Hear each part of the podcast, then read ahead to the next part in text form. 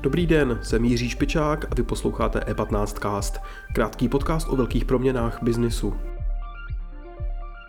Jak poznat nadějný startup, do kterého by bylo dobré investovat? A jak naopak trefit okamžik, kdy firmu odepsat? O tom se v dalším díle E15 castu bavil Nikita Poliakov s Markem Moravcem, spoluzakladatelem a majitelem venture kapitálového fondu Nation One. Před rozhovorem ale krátké zprávy. Tuzemské banky ve velkém valí peníze do ČNB. Jen během října uložili u centrální banky bezmála 85 miliard korun. Celkově tak bankovní vklady u České národní banky poprvé v historii přesáhly 2,9 bilionů korun. Důvodem masivního přílivu peněz jsou sázky na setrvalý růst úrokových sazeb centrální banky.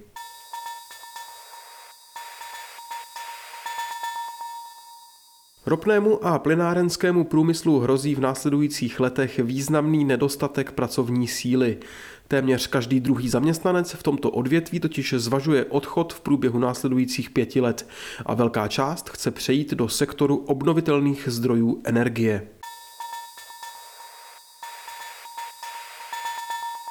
Tuzemským investorům hrozí, že spálí bezmála půl miliardy korun v tzv. podlimitních korporátních dluhopisech. Malé emise, nad kterými neexistoval takřka žádný zákonný dohled, v posledních letech spadly z 80% do spekulativních kategorií a přinesly sebou několik velmi varovných příběhů. Ukazuje to velká analýza prašivých dluhopisů. Více nejenom o ní si můžete přečíst na webu e15.cz. Teď už je čas na rozhovor Nikity Poliakova. A teď už tu vítám Marka Moravce, spoluzakladatele a managing partnera Nation One Venture Capital fondu. Ahoj, Marku. Ahoj, Nikito. Děkuji za pozvání. Eh, spustili jste Nation One eh, VC fond. Jak se mu dneska daří?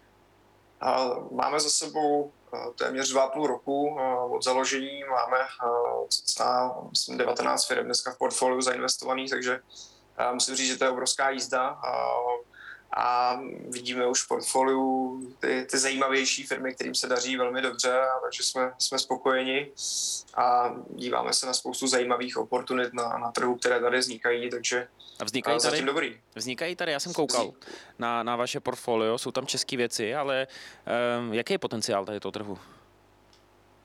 Určitě jo, já myslím si, jednak teď vidíme na konci roku super několik zase dalších úspěchů. Prostě tady je čím dál víc úspěšných exitů, ať miliardových nebo 100 milionových, takže prostě rozvíjí se ten eh, trh, eh, řekněme, ta komunita už eh, jakoby exitová, který to vracejí zpátky, stávají se angel investory a je to jako superový příklad pro ty, kteří jsou na začátku a chtějí začít, dodává jim to určitou vizi a odvahu, takže to je důležitý.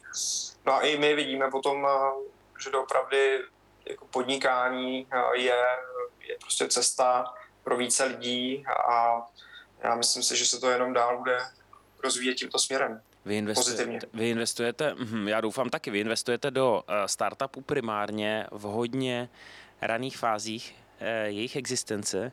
Jak poznat, ehm, ehm, zvlášť v této fázi, že ten startup je nadějný?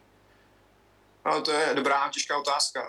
Na tom, na tom začátku, kdy opravdu firma um, má nějaký minimální produkt, možná ani nemá, nemá, nemá tržby, tak doopravdy na to, co se díváme, je prostě ten tým, a ten, ty zakladatelé nebo zakladatel, co má za sebou, jestli prostě rozumí tomu problému, jestli má relevantní zkušenost, a jestli má správnou motivaci, jestli to nedělá prostě protože to po něm chtěla někdy maminka, nebo je to opravdu nějaká vnitřní motivace řešit určitý problém. A to, je, to je naprosto zásadní a pak se snažíme, řekněme, analyticky ohodnotit doopravdy, jestli, jestli tady vzniká určitý takzvaný ten product market fit, a jestli, jestli to řešení má svého zákazníka. Bavíme se hodně s prvními potenciálními zákazníky nebo těmi, co už třeba platí. A to je důležité a do třetice potom, protože jsme investiční fond a očekáváme nějakou návratnost od těch firm, tak je důležité, jestli ten trh, prostě jestli těch zákazníků je hodně. A v Česku, to znamená, no, o, Či, o Česku nemá smysl přemýšlet, ne? To znamená, pokud přemýšlíte, tak uh, mezinárodně. Je to tak. O, nás zajímají ty, ty, především ty firmy, které, které mají na to prostě být globální, globální firmou, a mají na to jít na velké trhy US, Asie a tak dále. Nebo se díváme na takzvaný, tak říkáme, regionální hvězdy a to je prostě minimálně ten evropský trh a, nebo, nebo CE a trh, kde musí být potenciál být třeba jedničkou. Mm-hmm. Hodně často se píše o tom, že jedna věc je do toho vstoupit, druhá věc je poznat, kdy vlastně už uh, ta spolupráce, ten partnership nefunguje, ten, ten, to údolí smutku. Jak vlastně poznám, že jsem se dostal v rámci těch investic do fáze, který, který, který už neposouvá ten produkt uh, dopředu? Hmm. Já myslím, že tohle je jedna, jedna z těch obtížných jako částí uh, investorů nebo venture kapitálových fondů, protože kolikrát um, jsou příklady firm, které opravdu 3-4 roky jsou, uh, jsou posuzovány jako už mrtvé na odpis a, a potom prostě přijde například uh, správný timing. Teď se to stávalo hodně s covidovou situací, že prostě spoustu firm najednou jim vznikl ten, ten problém na, na tom trhu, který řeší, takže tohle se těžko odhaduje. Opravdu podepsat firmu může být někdy jako těžké, nebo může, být, může to být brzo a může se to vymstít, a, ale samozřejmě, že se snažíme prostě jako posuzovat a věnovat tu energii ve finále těm firmám, který, který ukazují tu správnou uh, trakci nebo ten, ten růst a plní, plní své plány. Aha, a to ty už si musel tady to rozhodnutí dělat? To znamená si říct, ale tady to už prostě nefunguje. Ehm, měli bychom přestat vlastně do toho dávat peníze. Já jsem kolikrát slyšel příběhy lidí, kteří prostě v tom jsou už tak emočně zaangažovaní, že do toho spou dál peníze. Eh, jsou lidi, kteří prostě neodhadnou ten timing správný. Eh, hmm. Už jsi ty rozhodnutí dělal?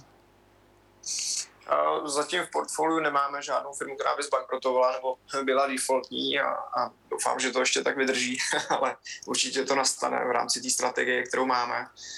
Že bychom firmu úplně odepsali, si nemyslím, ale na rovinu určitě jsou eh, prostě ty, ty firmy, kterým, kterým eh, se daří víc a, a dává smysl energii tam třeba dát víc a, a některé, některé firmy prostě žijou potom víc svým životem. Hodně to záleží přece jenom na tom founderovi a na tom, co my můžeme nabídnout v rámci toho, toho, toho vývoje té firmy. To je taky důležité říct. Uh-huh, A co vás čeká příští rok? A příští rok já doufám, že nás čeká uh, několik velmi úspěšných investic. Už máte něco? A, a máme určitě, vidíme, jsme, jsme, máme myslím si tři společnosti před uzavřením, takže doufáme, že v lednu uh, budeme mít nové investice a možná taky, co by bylo fajn, uh, je vidět určitě nějaký první exit z toho portfolia. Hmm, hmm, tak to vám budu držet palce. Ještě eh, dotaz, nějaký možná doporučení za tebe. Ty jsi měl docela jako hodně zkušeností z různých eh, oborů, řekněme, eh, kdybys to měl eh, poradit lidem, kteří přemýšlejí o tom, že dají peníze do fondu, který investuje do startupu. Hmm, co bys jim poradil? Já myslím, že mezi, mezi tím přímým investováním dělským a fondovým je jako samozřejmě několik rozdílů výhod a nevýhod. Ten, ten důvod, proč jít do fondů, je jich několik. To znamená, můžu být více pasivní, mám tu investici diversifikovanou, a můžu se případně později třeba rozhodnout koinvestovat s tím fondem, nebo to je to, co nabízíme minimálně my. Takže je to taková víc, řekl bych, na začátku safe cesta, jak si to, jak si to zkoušet, jak poznat ten trh. A to andělské investování samozřejmě je rizikovější, protože sázím prostě na jednu třeba firmu, na dvě a budu se tomu muset víc věnovat. Té firmě musí mít proto nějaký, nějaký čas, protože pasivně to úplně, si myslím, dělat nejde. Mm-hmm. Dobrá, tak vám držíme palce vašemu fondu a ať se dopadnou ty investice, které máte zamyšlené. Marko, díky za tvůj čas no. a měj se. Jo, super, díky moc, měj se, ahoj. Díky za pozornost. E15cast můžete poslouchat každé všední ráno ve všech podcastových aplikacích.